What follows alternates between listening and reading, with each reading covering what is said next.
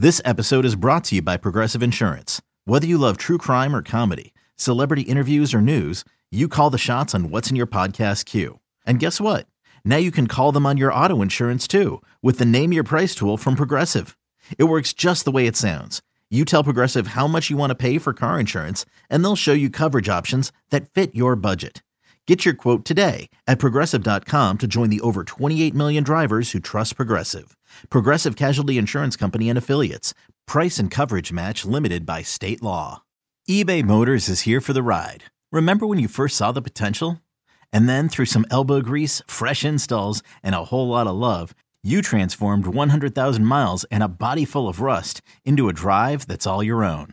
Look to your left, look to your right. It's official. No one's got a ride like this. There's nothing else that sounds like, feels like, or looks like the set of wheels in your garage. With over 122 million parts, you can make sure your number one ride or die stays running smoothly. So there's no limit to how far you can take it. Brake kits, turbochargers, engines, exhaust kits, roof racks, LED headlights, bumpers, whatever your baby needs, eBay Motors has it. And with eBay Guaranteed Fit, it's guaranteed to fit your ride the first time, every time, or your money back. Plus, at these prices, well, you're burning rubber, not cash. Keep your ride or die alive at ebaymotors.com. Eligible items only. Exclusions apply. He is just an obsessive goal scorer. But they have to understand I chose to, to stay in my country because I'm French. And haven't, I haven't got a problem with soccer, to be fair. Football. Into the area to Oh, what a start! All what I can guarantee to you is that they want to keep everything secret.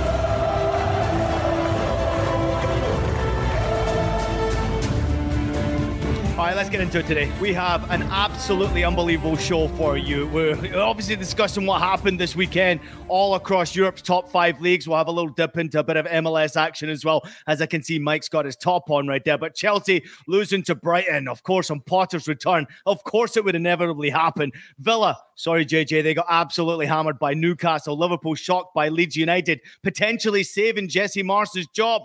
And then Napoli, a hat trick for Osimhen, which was incredible hmm. to watch. Plus, so much more coming your way. In the house today, we got Jonathan Johnson and Michael Hood. JJ back from Destination Brooklyn, back on House of Champions. How you doing, my friend? Yeah, doing very well. Thanks. Gotten over the jet lag and uh, no, looking forward to, to, to getting back into the swing of things on the show uh, at a distance. But uh, I will say it was fantastic to to do it with you guys in person. Obviously, devastated that that Mike couldn't be there, especially as, as I have bone to pick with him after choosing Marseille as his French Hmm. team, which I did hear him uh, mention at the beginning of the the last show before this weekend's games. But uh, no, it was a, it was a fantastic experience, and uh, fingers crossed that there'll be many more like it to come. We look forward to get into that in a little bit detail later on in the show. But before we get there, Michael Hood, you're uh, representing your team today. I can see that jersey on you, looking pretty good. Ah, man, game day. It's game day, game day, game day all across the world and especially here in the States. You know it. I know it. MLS Cup playoffs, Western Conference final, Eastern Conference final, both of our respective teams in it. Cannot wait. But first, business, House of Champions. Yeah, well, House of Champions, of course, and and realistically, there is a champion in house already because NYCFC won it last year. Still champions technically, you know what I mean, going into the Eastern Conference final today. But we'll discuss that a little bit later on. I'm looking forward to. it. I can see you dressed up there, and I didn't think you know I, I'd leave you alone, so I brought myself a brought myself a little blue here, you know, to make it a little bit. More. MLS Cup preview, I see. I'm ready to go, baby. All right, cracking weekend. I mean, Europe did not disappoint this weekend. Some crazy results. Very difficult if you're a better sports better out there to get predictions right. What was your craziest or most fantastic or uh, whatever moment? It could be a goal, a game, a performance, a speech. It could be a moment from the weekend, JJ, that stood out to you that really you just can't stop thinking about.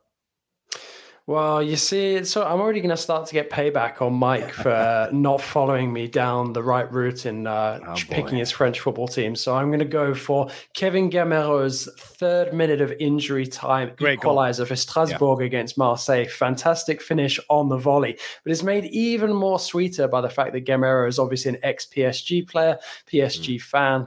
Against Marseille, and you know, obviously a, a, huge moment for him as well. Difficult season for Strasbourg, so phenomenal stuff. And you know, obviously, I, I, I couldn't wait to, to, to give Mike a ribbing in the uh, in the WhatsApp group of uh, House of Champions.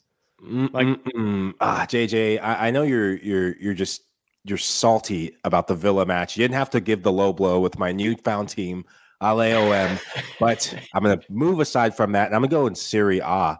The game's going on right now, Lazio versus but if you look at the table, Lazio coming out like a bat out of hell, second place in Serie A so far. Impressive. And they're doing it without their leading goal scorer, Ciro Immobile, or Immobile, Immobile. And it's behind some reinforcements. Just their front lines moving very fluid. Milinkovic Savic, when is this guy going to leave? I'm going to go with them and also Inter Milan. Crisis, what crisis? They seem to be steamrolling Champions League success, and also they're getting more depth. Lukaku back, back on the score sheet with again uh, against Pilsen, and then back in the flow. Edin Dzeko scoring. Correa with a worldie. Barella seems to be reignited and in goal scoring form. So a lot of lot of really good storylines in Serie A. I hate to burst your bubble here, but Salernitana just e- equalized. It's 1 1 now, Mike. I'm a kiss of death. I'm a kiss Antonio Candreva just equalized to make it 1 1. uh, a familiar face to Lazio fans out there. I'm going to go for Jesse Marsch this weekend. His hmm. celebration, obviously, when you get the winning goal like that, he was in the hottest of all hot seats in the Premier League. And to see his celebration as an American, watching an American do well in the Premier League, it's important. And when an American doesn't do well, you want them to find success in some way to try and get themselves out of trouble. I think uh, that goal and that victory for Leeds United potentially save Jesse his job between now and the end of the year, and he's got to try and get some more victories. And it certainly is not going to be easy because uh, their schedule is a little bit rough. Let's get into the Premier League discussion. We'll start at the game that just finished right now: Manchester United against West Ham United. Um, we're going to start with you, Mike, because obviously hmm. you're a United fan. Um, it, it was a good game. Marcus Rashford getting his goal, his 100th goal for Manchester United, the 22nd player ever to score 100 goals for Manchester United. If I'm not mistaken, it was the first one since Wayne Rooney to score 100 goals yeah. for United back in 2009? Yeah, it, it, was. I said before in the weekend preview that if I saw Cristiano Ronaldo on the on the field at all or in the lineup, I'd be boycotting. I'm still booking my flight to Manchester because I still have a bone to pick with Ten Hag. Don't play this guy. I'm done. I'm done. I'm done with this guy. I'm done. I'm over it. The game's passing him by. He just he doesn't have it anymore. And I'm saying that ahead of a World Cup against one of the uh, about one of the greatest players to ever play the game in Ronaldo. Just he wants to score. It's still all about him, and it didn't cost the team. It could have, given the chances that they had. This was a 1 0 game. It should have been way more. Marcus Rashford looks to be the real deal again this season. Playing on the left hand side, it shows flexibility that he has. He was playing as a lead striker prior to this game, and now when he plays on the left, he can make those slashing runs. The positive about Cristiano Ronaldo is his movement in behind. He's so clever with his movement. Now that opens up space for Rashford, Bruno Fernandes, Christian Eriksen to operate underneath. In the first half, one of my standout players who didn't have the best second halves, Casemiro, this guy is one of the mo- most underrated passers in this Manchester United team. You don't get to see that when he plays for Real Madrid or Brazil, but I do remember seeing his passing range when he was at FC Porto before going back to Real Madrid. The better he gets, the better this United team gets. But another another clean sheet for United and up the league table. Yeah, and I think that's important, you know, for Erik Ten Hag to to keep this momentum going, uh, you know, as he continues to to attempt this uh, this Manchester United revolution. Obviously, another important step in that will be uh, the final game in the the Europa League group as well, and how that shakes out. But I actually have a question for you, Mike. Mm. United related. Obviously, this was the first match with David De Gea in goal since he was left out of that provisional Spanish roster, which included about sixty players, and he still couldn't get into it. Now is that a justified decision from Luis Enrique? Uh, like, in your opinion, uh, as somebody who obviously watches De Gea week in, week out, do you feel that Spain can do without his experience, his ability? Because, you know, at the end of the day, sure, De Gea has been sort of in up and down form over the last couple of years, hmm. but he's not a poor goalkeeper by any stretch of the imagination. Well, if you look at the last major tournament or the last World Cup that he was in, he didn't have his best moment or moments. Didn't seem like he had confidence. And if you're Luis Enrique, maybe you think, you know what, it's time to give someone else a chance. And I look at a goalkeeper who is in fine form. Didn't look like it over the weekend against Brighton. We'll talk about the Chelsea Brighton match shortly, I'm sure. But why not give Kepa a chance?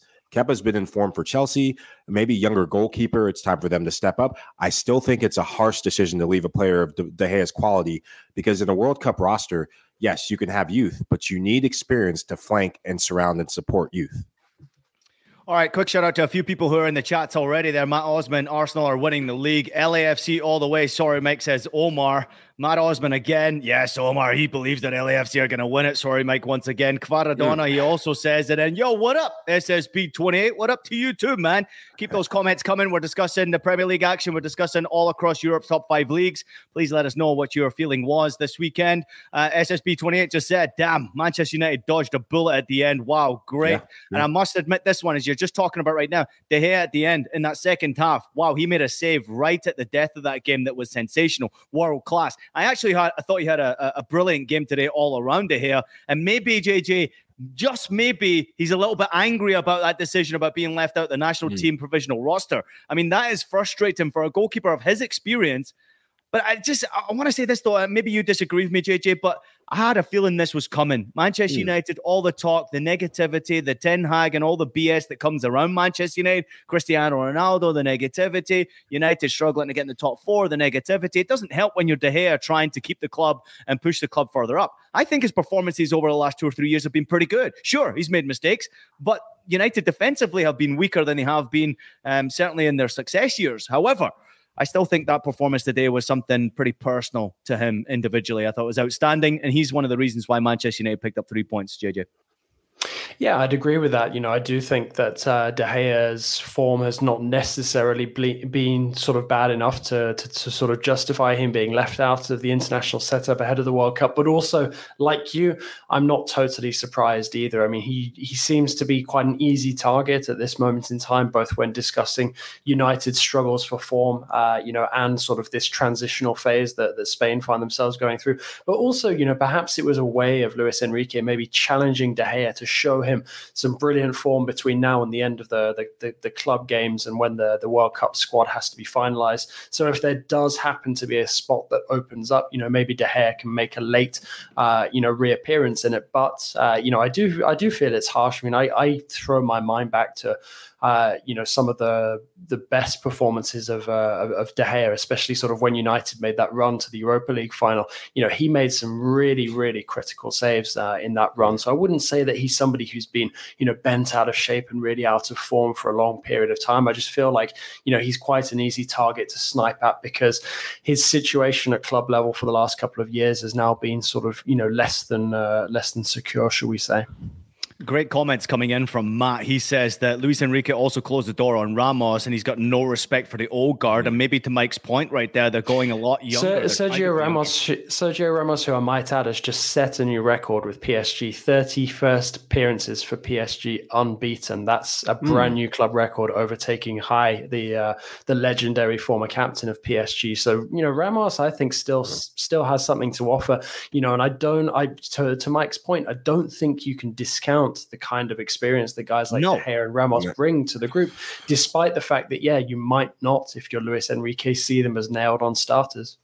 Yeah, well, when you're going into a big tournament, you would imagine yeah. that the experienced players are going to be something that you rely on a lot heavier. And sometimes when you're in these big tournaments, you regret that you didn't bring those experienced players with you. I don't think Luis Enrique can afford to do that. I think he's going to have to take some experience. So, uh, lovely point coming in from Omar. He said it's hard to imagine three Spanish goalkeepers clear ahead of David De Gea, and that's mm. another fantastic point. Uh, we've been doing something new, JJ, while you've been gone. Um, it's called Shorts, and it's a new idea that I've come up with. Uh, producer Des.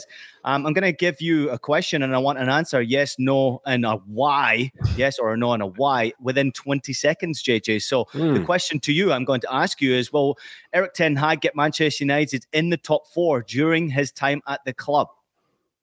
Yes, uh, I think he's already working well on his way to doing that. Uh, and I expect him to continue that positive trajectory. Mike? Yes, and this season. Why? The Chelsea performance The fact that they went to Stamford Bridge, put in a performance like that, they're getting clean sheets. They're even though you're still waiting for that Tottenham esque performance to be a regular thing. The new players are gelling. Casemiro's in the team. I like this United team, and of course, I'm biased, so absolutely yes. Yeah, I'm with you as well. I think he absolutely gets them at some stage into the top four, and I believe it will be this season as well. However, it is going to be an absolute bloodbath trying to get into the top four at the end of the season. If you include also the World Cup and how crazy it's going to be to keep players healthy, uh, to keep players fit all the way through that Christmas period, because you're coming back from a World Cup, and I think if I'm not mistaken, JJ, it's Boxing Day. They go straight back into action. It's absolutely ridiculous what's been asked of these players, but I do believe that Manchester United do get in the top four while Erik Ten Hag is in charge and potentially start to see him spending some money as well. Quick comment coming in before we get out of here. No days off in the Premier League this season. Absolutely not. Let's move on to Arsenal. They had an emphatic victory over Nottingham Forest. It was a little bit close in the first half. Uh, Martinelli getting the opening goal, four goals, two assists in his last in his six home league games, should I say, for Arsenal this season, assisted by Saka, who was later taken off with an injury. Saka's having a very good season. Obviously, unfortunate to see him go down. Reiss Nelson came off the bench for him, uh, got two goals and an assist in the second period. It was brilliant for him. Thomas Partey scored an absolute banger before Martin Odegaard rounded things off nicely. JJ Arsenal uh, just flying high right now. This was a convincing performance against a, a team that obviously showed that they do have something to offer against Liverpool last match day, but convincing from Arsenal once again, showing why the top of the league. Yeah, absolutely. And I think it was important for Arsenal to get that goal quite early on, you know, to really sort of quell the confidence, uh, you know, that we saw uh, for Forest after they beat Liverpool. I think it was one of those risky fixtures for Arsenal where the Forest they were coming up against is not the same Forest that you, they would have seen them come up against, say, a month ago when they were in really, really bad form. So, you know, I think this was the, the I mean, it really, there, there was a period where Forest were you know they were in it. They were only one goal down. Uh, you know, and if they get the equaliser, perhaps that changes the you know changes the match. But instead of sort of shying away after Saka was forced off, uh, you know, Arsenal really came through. Uh, you know, in, in impressive form and uh, ended up blowing Forest away. So, you know, I think it's. Um, you know Arsenal winning with the kind of style that they need to at this moment in time because this is a real moment for them to to to, to capitalize, uh, you know, on uh, their their advantage in this title race. You know, there's a bit of uncertainty at Manchester City mm. at, the, at the moment, given given Haaland's uh, injury and the timeout that it's it's going to take before he's fit again and back on the pitch. Uh, you know, and Arsenal are just in this incredible run of form at this moment in time. So, you know, I think Mikel Arteta's men really need to ride this form for for all that it's worth because we still don't know sort of what the impact uh, of the World Cup is going to be on uh, on a lot of these teams, uh, and you know sort of what uh, state all of these squads are in uh, facing that second half of the season. What I love about Arsenal right now that makes them so dangerous is the Emirates is becoming a fortress. Getting early goals makes that place a place that you don't want to go. The fear factor is being instilled in opposing teams that come in thinking, ah, crap, here we go again. They got the early goal. And the threats are coming from so many different players. Goals are coming from midfield. You can't underestimate and underemphasize the importance of Granit Xhaka and Thomas Partey to this young Arsenal team. Thomas Partey getting goals from outside the box looks like the Thomas Partey that they paid the big money for from Atletico Madrid. And Gabriel Jesus, he did get an assist on the Reiss Nelson goal when he came in off the bench at halftime. His hold up play, two, two is yeah. But the first one in particular is what I liked the most. His hold up play, his ability, if he's not going to score the goals, he can still contribute. He's so vital to being the focal point of their attack. It allows their creative players underneath to function. Yeah, his assists are insane. If you go look at his, his, statistics over this season and also into last season, his assists are just absolutely fantastic. So he puts up goals and assists. I've got a few statistics to throw your way as well. Arsenal have won a Premier League home match by five plus goals for the 19th time, with each of the previous 18 instances coming under Arsene Wenger, believe it or not. He was the only one to have them winning five plus goals every time. And as you mentioned there, Arsenal's home record, they have won wins across the board, scored 23 goals, uh, conceded only seven goals. They've got three clean sheets as well since the start of the season across all competitions. Um, but I'm just, I guess, JJ, more than anything, I'd be a little bit concerned about Saka's injury. I mean, how much is that going to affect Arsenal? It didn't seem to affect them in the second half, but they got Chelsea coming up next. They got Wolves the week after that before we head to the World Cup. No, it didn't affect them in the second half, but obviously, uh, you know, it is a concern, and you know they're going to need to sort of wrap him in cotton wool to an extent over the next couple of weeks because he is he's crucial to their good form, uh, and obviously, you know, sort of selfishly as a, as an Englishman from the international point of view as well, you're thinking, you know, World Cup just around the corner to lose somebody of his quality, uh, you know, both at, both for club and country could be a, a huge detrimental blow. But I think as well, he, as as good as he is, and, and obviously he is fantastic and a really integral part of this team at the moment, there is a real togetherness within the group that I think, uh, you know, is, is is really really impressive. I mean, it was a reaction as well. Let's not forget, you know, Arsenal yep. being beaten by PSV Eindhoven in midweek in Europe. Uh, you know, it's a reaction to a little bit of adversity, perhaps. You know, maybe the first kind of adversity we've seen, uh, you know, them them suffer this season. Uh, you know, and I think it was a nice touch as well, which kind of goes to illustrate my point about the togetherness of the group that they remembered. Pablo Mari as well, who you know yeah. unfortunately was the victim of that stabbing incident uh, during the week. Uh, it yeah. just feels like there's a, so much positivity going on in and around Arsenal at this moment in time that, despite the fact that they won't want to lose somebody like Saka, you know they it does feel like they're better set to sort of absorb any losses uh, in terms of personnel than they would have been, say, I don't know, uh, 12 to 18 months ago. Hmm. Yeah, there's certainly a togetherness within this group, and you can see every time they score a goal, they come together, and they did that same pulling out the shirt for Pablo Mari as well. Uh, Thomas Partey is key to both Arsenal and Ghana, says Elias mm. Abs. Uh, absolutely agree with that one right there. What a fantastic goal he scored, Mike. Now, I want to just touch upon him real quickly before we move on. Um, but you mentioned it already that midfield area for Arsenal they're so explosive, they're so strong, they're so competitive, and injuries are going to be a key factor here. Obviously, making sure you keep your players fit. But what about the World Cup? I mean, you need these players to obviously go to the World Cup perform, but if they get knocked out early in the World Cup, it might not be a bad thing for Arsenal. Especially a player who's so vital for Ghana like Thomas Partey. He's, he's going to have to cover a ton of ground because of how Ghana play, how expansive they can be. And Ghana's a team that wants to hit you on the counter, sit low, be explosive on the counter. He has a bit more freedom to get forward. Mikel Arteta is going to be one of the happiest managers if all his Arsenal players in their World Cup teams get knocked out early because they are so dependent on that 11. Reiss Nelson coming off the bench to get a goal, get an immediate reaction. It shows him that he's got more depth than he might think. Remember, Reiss Nelson played for Feyenoord last season, who made the conference Europa Conference League final against Roma. So he does have goals and he does have quality in his locker. But for Thomas Partey, that guy, just his ability to both sit, destroy in midfield, he's a better passer than people give him credit for, making more forward passes this season than I've seen him ever play in his career, professional career. And now he's getting goals. I mean, this guy is becoming more and more of a complete midfielder. Excuse me. I just want to touch upon the injuries one more time. Obviously, we saw the injury to Saka, and everyone's holding their breath just for a split second. But we saw Manchester City get the win over Leicester City thanks to Kevin De Bruyne's wonder strike into the top bin. Um, but no Erling Haaland in that game, JJ. I mean, does that affect a title race when you have injuries to key players? I mean, I don't think there's a bigger player in the Premier League right now than Erling Haaland. No, absolutely. I think it affects it, and I think something that's really interesting to to, to see as well over the last uh, week or so. I mean, especially while we were at uh, Destination Brooklyn, you know, when you're talking to Arsenal fans, it's almost like while they're enjoying watching their team be in really good form, they're also keeping an eye on what's happening with Manchester City.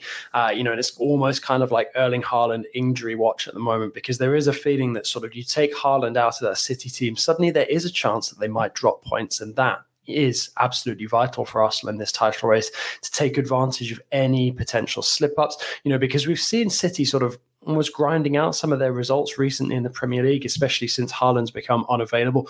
Obviously, Kevin De Bruyne coming up big for them uh, over the weekend. F- fantastic strike. But, uh, you know, it does kind of feel like City might come unstuck at some point mm. if, uh, you know, they continue to be missing Haaland in the next couple of weeks because Guardiola came out after that game, after that win over Leicester, uh, and admitted that, you know, he could be out for, say, another week or so. So it is. I, I think it is influential, uh, you know, in, in dictating sort of the the next turn in this title race. Mm-hmm. If you're Arsenal, you have to be careful because for as much as you're keeping one eye on that, it means nothing if you don't get your results. That's why a match like this was pivotal. The more you can get results, the pressure on City to get Haaland back, the uncertainty. Remember, Manchester City last year didn't have an out and out striker, but they did have Gabriel Jesus and Raheem Sterling. Those two players were they're not there anymore. Obviously, Arsenal reaping the benefits of that. And during the second half of the season, Jesus and Sterling went in rich goal scoring form. They couldn't stop scoring. Jesus forced himself back into the 11 for the Champions League run in. So if you're Pep Guardiola, you, you can't really rely on saying, okay, well, we were here before because those two key players aren't there anymore. Yeah, I agree with you. Let's move on to JJ's team, Aston Villa. Uh, should we, JJ, or should we just move past it?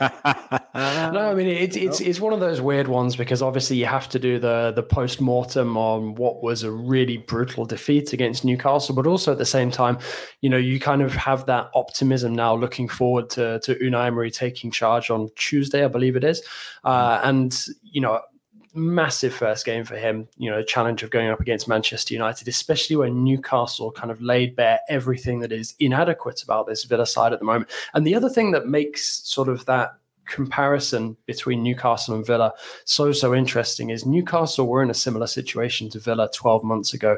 Uh, yeah. They went for Unai Emery. Emery didn't take that job. Eddie Howe comes in. Now look mm. where Newcastle are. Now I'm not saying that you know, Unai Emery could come in and, and do exactly the same thing with Villa, but it's hard to picture, you know, given everything we know about Unai Emery and what he's done and throughout his career, hard to picture Villa actually getting worse. And I, I really, really hope that I'm not having these kit these uh, this video like clipped up in a couple of months' time when Villa haven't won a game or haven't scored a goal under Unai Emery. I really hope that's not the case. But it's hard to imagine that things can actually maybe get worse for Villa under Emery because when he comes in, he comes in with a plan, with just mm. things that was completely lacking uh, against Newcastle over the weekend. You know, obviously it was a, a real shame to see Emi Martinez go down. Bit of brilliance as well from Almiron, but you know Villa were just bang average in so many ways as well. Defensively awful. Uh, you know, it's the sort of things you know structurally, tactically, in terms of like the game plan, things that Emery absolutely obsesses over. So I cannot imagine that Villa will look, uh, you know, so so vulnerable, so defenseless, so useless, for want of a better word. Uh, you know, once he's had a couple of weeks to get his teeth into them, I do worry a little bit going up against United so early on. But also at the same time, I think throwing Emery in at the deep end is a good thing. He'll be hungry to prove himself, uh, and also I think as well it gets Villa ready for the really important games. Now, what is Villa's ambition this season? Trying to get themselves back into Europe. Laughable when you look at the Premier League table, but Villa is yeah. still alive in two domestic cups. Emery is a specialist in cup mm. competitions, mm. and I really yeah. think that Villa have to target at least one of those two domestic cups. Obviously, we don't know who will play in the FA Cup just yet, but we do know we're up against United, and I'd fancy us perhaps more in a cup fixture than in a league game. Uh, you know, to be able to get something there. Aston Villa side is completely done. We don't need to talk anymore about them. Let's turn our attention to Newcastle. It was a 4 a 0 convincing victory. Callum Wilson scores a double, six goals this season in the Premier League. Joelinton scores his first goal in the Premier League. And Almiron, we talked about him in the, the preview to the weekend, Mike. Uh, he scored an absolute banger, another mm. top class performance. But all round, this is a team right now that is desperately trying to get into the top four. But that performance and the way that Newcastle have been playing when you've got red hot players, including Callum Wilson right now, that's top four material, right? To get top four, you need two things. One, a solid back line and also an incredible goal scorer or a striker or midfielder, whoever it is, that is in the richest goal scoring form of their life. Callum Wilson is just that. He could have had a hat trick. He could have had four goals on the day. He had that, it was two goals and then he had one where he clanged one with the header mm-hmm. off the bar. I mean, I, when I was watching this, I was looking on the monitor thinking, tell me Gareth Southgate is going to take him to Qatar. And thank God I saw Southgate in attendance. If not, I have two flights I was going to make one to Southgate's house and one to Manchester to Carrington to talk with Ten Hag about Ronaldo. Last time I mentioned Ronaldo's name because I'm still pissed about that. Back to Newcastle, though.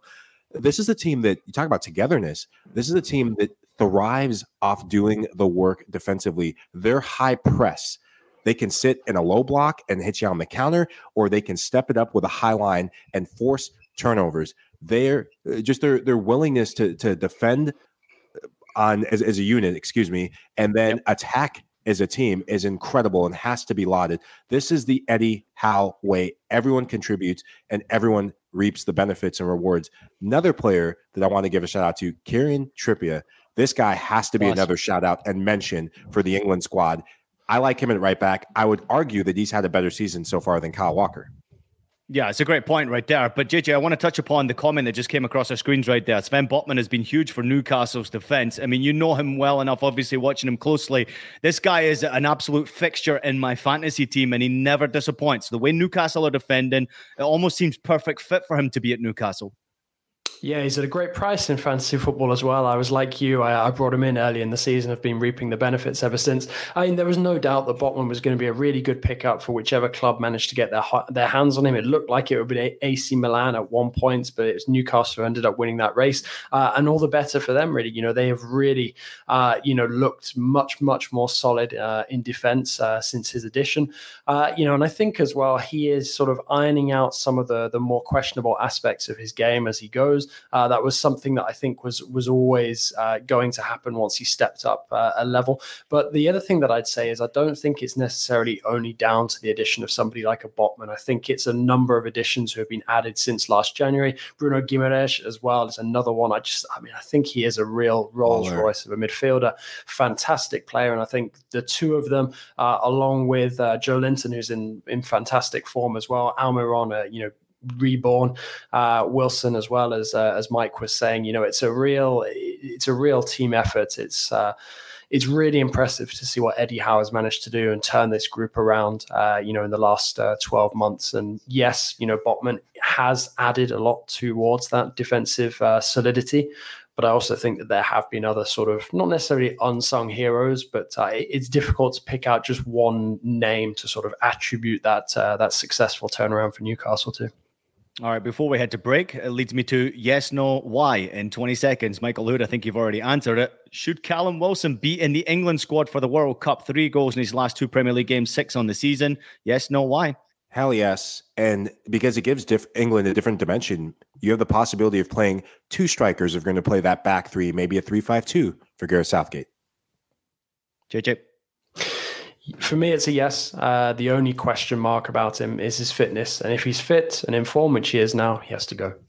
For me, it's a yes as well. And I'll tell you why he's a kind of a different striker than uh, that they have. He's an old school mentality. He's willing to fight, and of course, getting an opportunity at a World Cup. Can you imagine the intensity that someone like him would bring? I think he's a very good finisher, as well, which England are desperately going to need in the latter stages of the competition. So it's a yes for all three of us heading to the World Cup for Callum Wilson. All right, let's take a quick break. More to come from us when we return. We'll talk the big three shock results for the weekend: Chelsea, Liverpool, and Atletico Madrid. House of Champions. We'll be right back after the short break.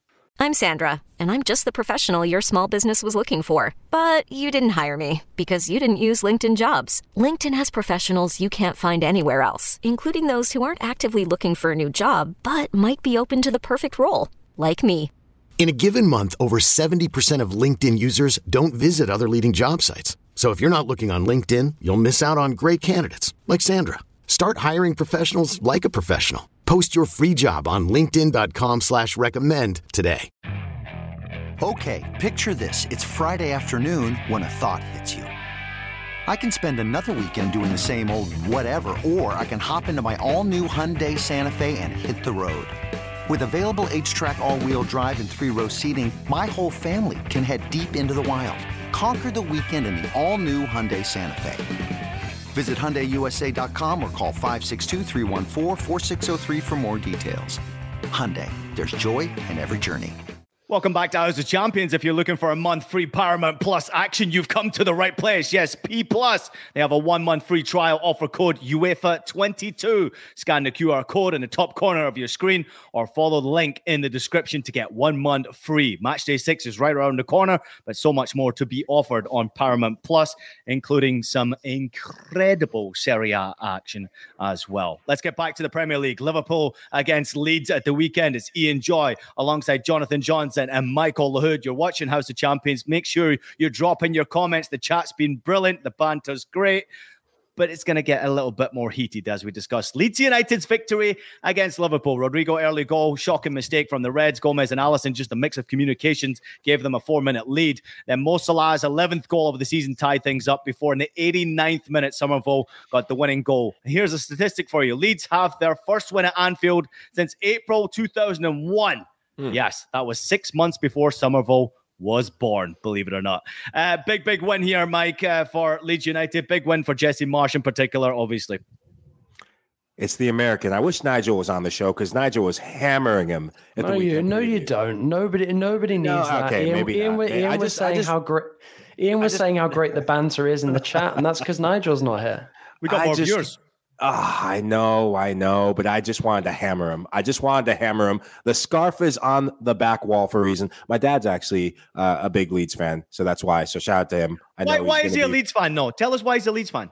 Because my grandpa was a big Liverpool fan. Leeds, Liverpool in the seventies. That's why. Yeah, yeah, yeah. Couldn't yeah, be a yeah. Liverpool fan. But uh, Fantastic. th- this was this was a match that the, the hero of the match was Meslier.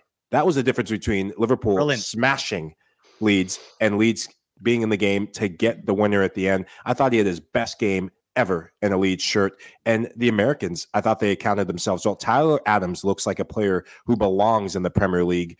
Just the physical prowess, the, the ability to cover so much ground. I thought he excelled. Brenden Aaronson frustrated Andrew Robinson or Robertson, excuse me. I'm awful with names today. Must be the tea I had. Uh, and it's heated up for the Summerville finish. The one guy that I thought got off the hook, who, if you're Jesse Marsch, you need to have a word with him. Patrick Bamford. He did not look, he still looks like a guy who's struggling for confidence. Uh, before the goal, there was a pass that was played to him, and he was in 1v1 with a rushing, uh, on rushing Alisson, and just the touch was woeful. And that's He, he had a. Nigel Reo-Coker touch right there when he needed it most. but uh, overall, Jesse Marsch, Jesse Marsch is no stranger to accounting himself well at Anfield against Jurgen Klopp. He did it with Salzburg in the Champions League when he had to one Erling Haaland, ironically, and Minamino, who went to Liverpool. So the fear factor of going in, I wonder if he was even more motivated to prove a point because it was at Anfield and against Jurgen Klopp in Liverpool. Mm-hmm. Now, look, I don't want to take away from from Jesse Marsch and, and the performance that he managed to get out of his Leeds players. You know, fantastic, and they absolutely needed that to help them turn around their form. But it is really, really difficult to escape this feeling that Liverpool just they're not really getting better. We get these like deceptive results where we think, oh, you know, Liverpool are back, they're coming into their own. And then this happens again. It's constantly sort of that one step forward, two steps back, uh, and it's really, really difficult to shake the the feeling. And I know that we talk about it every time we do a podcast, uh, do a show together at the moment, but it really doesn't feel like it's quite right at Anfield and under Jurgen Klopp right now. Well, the statistics don't lie. And Jurgen Klopp did make some comments after the game. And here was his comments. He said that the situation is we will work on solutions. It's no excuse, but we have the problem from the first day with injuries or half fit players. It's a It's no excuse, season. but it's about five excuses. Yeah. He's it's a king of them. brutal season. Hold on, there's more. It's a brutal season for us because we have had injuries from the first day, and some players we've had to rush back. Listen, I feel for them, but it goes back to what Nigel has been saying for such a long time. They have been pushing these players intensely for such a long period of time. There's only so long you can compete with that. And players sometimes eventually just get really pissed off and fed up with all the hard work in training. Because don't just think that they play like that in a game. No, no, no. Liverpool are training like that every single day. And I know that because I've got a former teammate of mine who actually played for Jurgen Klopp at Mainz. And he said every single day was just an absolute ball buster. You were just running through a brick wall for him every single day. And there's only so long you can do that. Um, but at the end of the day, they're in this position right now. I think it was the first defeat for uh, Virgil van Dijk at Anfield in his Liverpool career, which is a crazy statistic. Um, but I guess my question to you, and, and this might as well be our yes, no, or why, can Liverpool finish top four this year, JJ? Can't believe I'm asking this. Oh, choose wisely. Yes, they can, but I don't think they will. I'm in a re- I'm in a real conundrum. Why? I'll, s- hmm. I'll say I'll say yes because at the end of the day they have the quality, but I'll say no because it seems unlikely uh, that they will get out of this slump uh, without a real hard reset, and I think that only comes in the summer when they can have a more convincing transfer strategy than we saw from them last summer. Mike, Mm, mm. JJ, I think you're still thinking about the, the the hope of Emery and Aston Villa on your mind with that answer. I'm going to go absolutely not. Liverpool at their best is a Liverpool team that is good defensively. If you're if you're gonna if you're gonna give up goals, you got to score way more goals than they're scoring right now. And the inconsistency factor, uh, they're getting beat by the lower teams, and that's a worrying sign. Top four teams don't do that. Consistency and winning the games you should get you anywhere from fourth to about seventh or eighth. Uh, I I think top ten is a good season for them given how they're playing. I don't see top four. SSB28 says, I'm a Liverpool fan and I don't know how we get into the top six even. I wouldn't be surprised if we get seventh at this rate. I mean, it is pretty incredible. Omar said, Klopp reminded me of when he left Borussia Dortmund. And the last one says, Liverpool look mentally cooked. Listen, they can, JJ hit it right. They can get into the top four. They do have the quality. I am again concerned about the fact that the World Cup is around the corner. Um, but at the same time, um, Liverpool have got a mountain to climb because there are so many teams right now who are in form, pushing to get into the top six that are going to be competing with the likes of Liverpool. So um, I think they miss out as well. Let's turn our attention to Brighton against Chelsea. That took place on Saturday. Uh, Trossard with an unbelievable performance for Brighton. But it was Graham Potter's return to Brighton. And uh, Mike, it was a, an interesting return for him because obviously going down pretty early on, two own goals, certainly didn't seem like it was Graham Potter's day. And I don't want to take any shade away from the fact that this was a very good Brighton performance. Yeah, the the crowd, the stadium was into it. It felt like the, they had 12 or 13 players on the field. Chelsea slow start. If you do it away from home, eh, this was always going to be a, an uphill battle for Chelsea and Graham Potter because the emotions. The first real game where it was an emotional battle between he and his former team, and just the Brighton way I saw something different from them. They ran in behind, running off the line and running in behind for the first time in five games. In the last couple games, it seemed more trying to play measured, balls to feet, not enough dynamic movement and diversifying it. I love the fact that Trossard played as a false nine. No Danny Welbeck, Trossard playing centrally. In Liverpool, he played centrally, got a hat trick. In this game, he was a star man. And last, the two Ecuadorians, they are going to be big money signings. Brighton is the launching pad for them. Caicedo, he he could be auditioning for Chelsea for all we know because he could step in that Chelsea team right now and be a factor. But do some of these players necessarily want to do that? I mean, look at Cucurella at the moment. He's mm. swapped, you know, being a very important part of that Brighton setup to being sort of a peripheral figure at Chelsea at this moment in time. Uh, you know, and I think the thing that really impressed me about this was, you know, you started to see De Zerbi taking a bit of flack in the build up to this game, uh, you know, and then, you know, we got our answer about whether or not Brighton can adapt to his football and sort of push things on uh, in the post Potter era, uh, you know, and Brighton look they still look a very very good side. Uh, you know, it doesn't look like they're going to suffer too much uh, for Potter's loss. Yes, it's going to be slightly different, but uh, you know, De Zerbi has now shown that he has the potential, sort of with some of those early results, uh, you know, to to really move this Brighton side on at, uh, at at some point. And sure, I mean, I don't expect any Brighton fans to, to sort of uh, Brighton fans, Brighton players to turn down the lure of Chelsea at some point in the future if they do come knocking. But um, you know, I think Brighton players will you know feel the the value uh, of, of being a part of this project where everyone has a a set specific uh, designated role, uh, you know, within the team, which is not the case for a lot of these Chelsea players at the moment, who, you know, sort of don't know where they stand, uh, you know, after the, the the the quick fire managerial change after a summer of major transfer overhaul as well.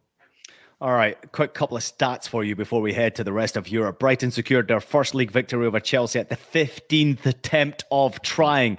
This was their first time the Seagulls have scored more than one goal in a league match against the Blues. And the other one is Chelsea conceded double the number of goals today, which was four, obviously, as they did in their first five league games under Graham Potter. Uh, you can mention Pulisic before I get out of here, but Mike, I got a quick comment from you. I want yep. just a number. Chelsea have Arsenal and Newcastle in their last two league games left before they go to the World Cup. How many points do they get from those two games? Hmm, one. One point from two from those two. One point from two. Home, home JJ? or away. Home or away. JJ. Uh, I think it'll be similarly low. I'm going to say two. Two points as well. Wow. No, no. So you're saying two draws basically for Graham Potter, not conceding yeah. many goals in that game. All right, let's get to the rest I of think Europe. He'll be gra- I think he'll be grateful for that after this yeah, result. Yeah. but he's done well though. They're not. They're not an easy team to score goals against. So to concede in the fashion that they did do against Brighton was a really unusual, and also they're difficult to beat right now, Chelsea. So that type of victory, I think the moment maybe just got the better of Chelsea. Maybe the decision making as well. I know you're desperate, Mike. Go on. Pulisic, just real quickly. No, I, I just, you know, I'm a defender for U.S. men's national team players, rightfully so. Very Anglo presence on this House of Champions show. But Christian Pulisic, I feel for him. You got to give yourself a chance. That miss against Brighton was 1 0, I believe. He puts that in. Totally different game. The pressure's off your back. You're back to Captain America. Those are the little moments as a player, and you know this, Ian as a player, player got to take care of business when it presents itself because you never know when those chances are going to come back in a big match like that. That's all I'll say for the next show. Unfortunately, Mike, I had a nosebleed every time I got anywhere near the penalty box, so it was unlikely that I'd ever score the winning goal in a game. Uh, let's turn our attention to the rest of Europe real quickly. We'll have a quick whip around because I know Austin FC are starting against LAFC really soon. Uh, JJ will start off uh, Real Madrid 1 1 against Girona. I watched this game. Vinny Jr. got a goal. Uh, Toni Kroos got sent off for the first time in his career, but 1 1 against Girona. Disappointing. Yeah, disappointing. Uh, you know, but I, I, think at the end of the day, uh, you know, we've seen Ancelotti come out already and question some of the refereeing.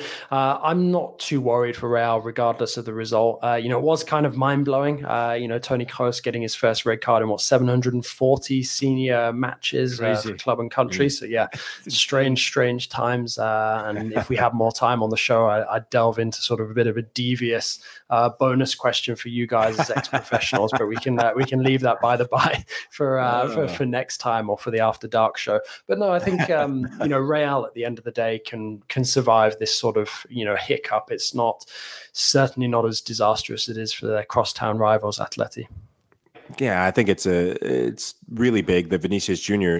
continues to get better and better and, and continues to score goals for Madrid. On the back end, if you leave teams hanging around, Madrid had 19 shots in this game, I believe just under 10 shots on target. This is one of those games that if you leave teams in any league, in a top league around, they're going to get one clean look. In La Liga, every team has a potent enough attacker or striker. Christian Stuani, this guy is Girona. Tati Castellano, who you know very well, Ian, is the main man. But Stuani comes off the bench and within a few minutes gets the tying goal. I think Real Madrid might just want to make it more competitive for Barcelona to have the next El Clasico match be meaningful. But I'm not worried, like you said, JJ, about this Madrid team. Didn't have Benzema, and they're still top of La Liga. Yeah, there's some comments coming in here saying that the referee was uh, a little bit wild in this game. SSB 28 says La Liga is looking tight right now. And one of the reasons it's looking tight at the top of the table is because Lewandowski scored a 94th minute winner, 13 goals in 12 La Liga games, 18 across all competitions. Barcelona, JJ, have 10 clean sheets from the 12 games they've played in the Liga. Defensively, pretty good, but Lewandowski, last minute winner to keep them one point right behind Real Madrid. Yeah, absolutely. I mean, I think Barca domestically are a different beast to what we're seeing from them in Europe at the moment. Perhaps the Champions League was too big a step up too soon for you know that gaggle of talent that's been uh, uh, arranged since the summer. Um, but obviously, we know that time is of the essence for Barca to get it right. And domestically speaking, they're not getting it wrong uh, under Xavi at this moment in time. You know, they are still grinding out the results at that level, you know, you can still rely on Lewandowski and his brilliance to get you the goals that he was getting for Bayern. But when you're at you know that that step or two up, depending on who you're playing in La Liga. Uh, you know, the Champions League is a, is a much different challenge, as we saw. Uh, you know, with Barca really getting a hiding in their in their group. But it's good to see La Liga. You know, with uh, you know the the classic rivals Real and Barca. You know, going toe to toe at the top of the league at the moment. But just look at the way that Atleti are, are really falling away. That is mm. already quite a big chasm between uh, Atleti and, and Barca in second place, eight points. Yeah, Lewandowski is showing why he is, if not the best, one of the two best, because Karim the Dream Benzema won Ballon d'Or, and right now he's the undisputed best number nine, best player in the world. But Robert Lewandowski, this guy just is he is Barcelona. Without him, they would be in massive, massive trouble. He's he's just redefining age, I think. He's what's he 34 and he's still playing like he's 21.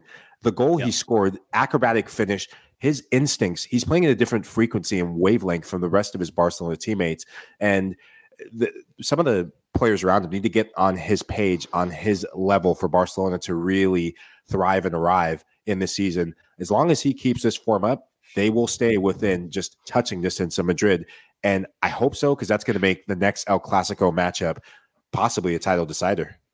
He is 34 years old and he loves those last minute winning goals. Also, I'm amazed at how flexible he is. Just a, mm. a complete goal scorer. Should have won Ballon d'Or, no doubt about it. Uh, obviously, that 2020 season um, was a bit of a, a, pain in the ass not seeing him lift that trophy. Um, let's laugh at producer Des now. His team, Atletico Madrid, uh, they lost uh, by three goals to two against Cadiz at the weekend. Uh, João Felix scored a couple of goals in that game. Atleti could have won it at the end, but in the end, I mean, I'm talking like what, 90 seventh minute or 95th minute, something ridiculous. 98th, 98th. 98th minute. It's unbelievable they concede that losing goal to, to completely lose the game, three goals to two. Um, but no, I mean, we we're always questioning Simeone. I mean, I guess the question is more than anything else is what's wrong at Atletico Madrid right now, Mike? Uh, they don't look like a team. They look like a team who they're over it. And our producer Des Norris had said it time and time again. Has the project passed Simeone by, or Simeone just over it? Uh, when I look at this team, you have João Felix, Antoine Griezmann on the bench. These are players that only a couple years ago were world class talent. João Felix showing that quality. He comes in and the team looks more dynamic. Two well taken goals. The second one, a peach of a finish. But the biggest problem with Simeone and that stubbornness of how he wants to play this back three system, Axel Witsel playing as the third center back in the middle. They got exposed all three goals coming. Axel, Axel right there, missed time a jump on the third one. And you're not going to do yourself any favors if you don't want to qualify for Champions League. Axel Witsel plays as a defensive midfielder for Belgium, played there for Borussia Dortmund. If he can do it there, he can sure as hell do it for Atletico Madrid. I think that is a source of their problems this season, amongst many other things. Yeah, I mean, I think now we're not we're not really into sort of the territory where we're discussing, you know, are Atleti's players good enough, uh, you know, to sort of be considered one of the top teams in the league and competitive in the Champions League. I think what we're really digging into is this malaise that that has really, uh, you know, overcome, overpowered Atleti over the last sort of three to five years. Because you know, when we talk to Des about it, sort of on and off the uh, off of the live feed it's something that has uh, has been obvious now for quite some time. It's not like this is something new. You know, even on last year's pods, we were discussing how you know this athletic side were just so underwhelming that you know playing really unimaginative football uh, and just not tapping into the talent that they have. And I think Simeone. I mean, in many ways, he is a great fit for the club in terms of identity. But you know, that kind of identity now has almost like uh, you know completely con- consumed the team and all of those players. And the players that he has available to him are capable of playing a better quality of football than that that he preaches. Uh, and I think that style of football has actually probably been passed by in continental terms and domestic terms. So it is now, in my opinion, up to Simeone to reinvent himself. Otherwise, he risks either being consigned to international management uh, or just being uh, forgotten completely because of his salary, you know, he risks potentially being priced out of getting back into management because at the end of the day, who is going to want you know to to buy into this style of football at this moment in time regardless of you know the the good relations he has with the likes of Inter and you know people remember him from his time in Serie A you know who is going to want to pay him an absolute fortune to produce this kind of tripe Hey, JJ, I think uh, great minds think alike. SSB28 says these defensive pragmatic managers are kind of getting phased out of football. Simeone, Allegri, Tuchel, Conte, struggling in the Champions League, struggling also domestically, many of them as well. Omar says, imagine not having a set starting 11. Uh, the team changes nearly every year. And then also another comment coming in. I think Simeone has taken Atletico as far as he could. He's turning into a villain now, which is a fantastic and an important point. There comes that time, that period of time where as you said, JJ, you have this passion, you you you're, you're perfect fit for the club, the results are coming, and then it fizzles out. And it's very difficult to get that back again unless you're rotating the team and then finding a team that works. And making sure you're spending a whole chunk of money in doing so. At this day and age, they're not doing enough. They're not spending enough. They don't have chemistry. Players look like they're fed up. Atleti, of course, um, are, are, incredibly disappointing right now to watch. And there's no doubt about it. Producer Des needs to have a microphone at some point. So if everybody out there thinks producer Des should have a microphone so he can join in these discussions, because when we take the piss out of his Atletico team, um, our, our private group chat starts to go a little bit crazy. But at the end of the day, end of the day, Atleti, the, the question will be in, in this La Liga campaign, can they finish in the top four? Can they get themselves into the Champions League, JJ? Uh, I'm going to say no this time. Uh, I was optimistic about Liverpool. I'm going to be pessimistic uh, about Atleti. Why? Because I really want Real Betis in there. Yep. Mike, Mike. I think their top four hopes is going to be down to if Sevilla or Villarreal, one of those two teams, ever figure it out. If they decide that they want top four, then Atleti is there for the taking. If Sevilla in particular stick in this up down nature, love the Betis shout. I'm on board with you on that. But uh, is a team that I think thrives on being the underdog, and that was the the stall in the mantle that Simeone kind of built. This it was like we are the, the team that's going to come and knock other teams off their perch. Well, you win La Liga a few times. Now there's expectation for you to deliver something. You're no longer the underdog. You're one of the big fish, and you know the the whole bravado doesn't seem to match anymore. And for that, I don't think top four.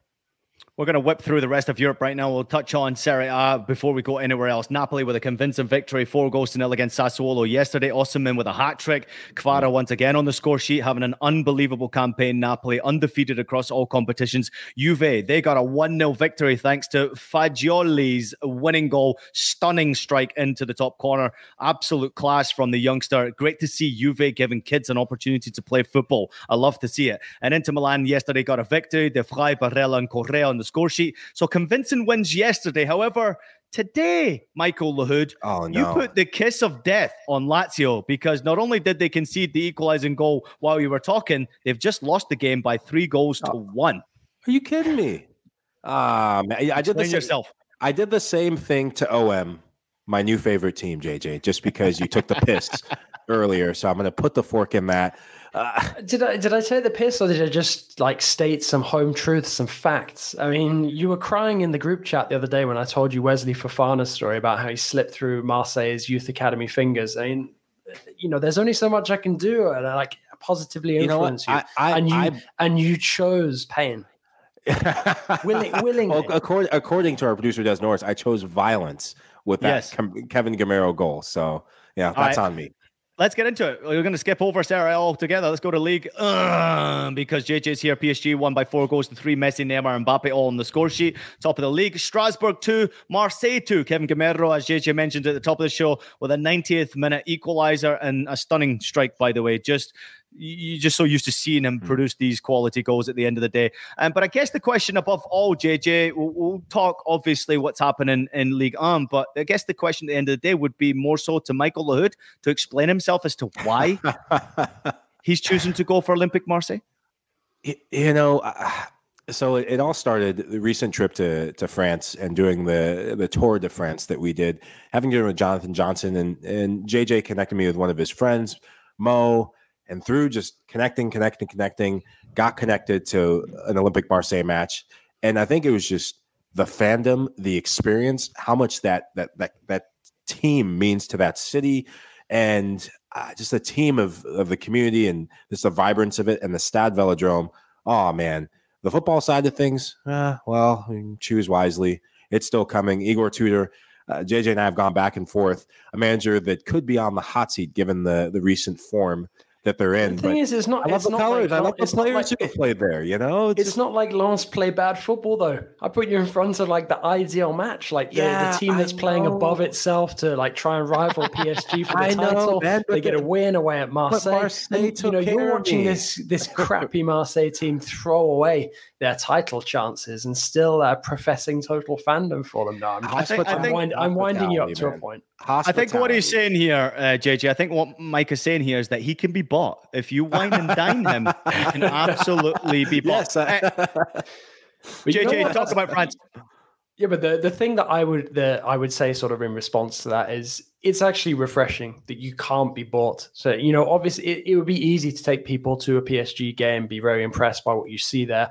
But if you watch PSG's game this weekend, you'd have actually come away impressed by Troyes. I thought yeah. they were really, really good. Going to Parc des Princes, scoring three goals, coming away with nothing. That is very, very harsh on them. I thought they deserved at mm. least a point. Yes, you have the brilliance of Messi, uh, you know, to bail them out, Neymar as well. But, uh, you know, Troyes gave a much better account of themselves than you'd expect. Uh, you know, and I think as well, you know, Marseille's struggles in recent weeks to sort of balance domestic and continental duty, uh, that just shows how competitive this Ligue 1 can be as well. Mm. Because we're looking at Strasbourg thinking, oh, you know, Marseille are dropping points against a relegation battler. But this is the same Strasbourg side that very nearly got themselves into yeah. Europe last season as well. That's how sort of fine the margins are this season in Ligue 1. And I think when you look at the table at this moment in time, it's really great viewing. I mean, see Lens up there within five points of PSG doing what they're doing this season. Phenomenal.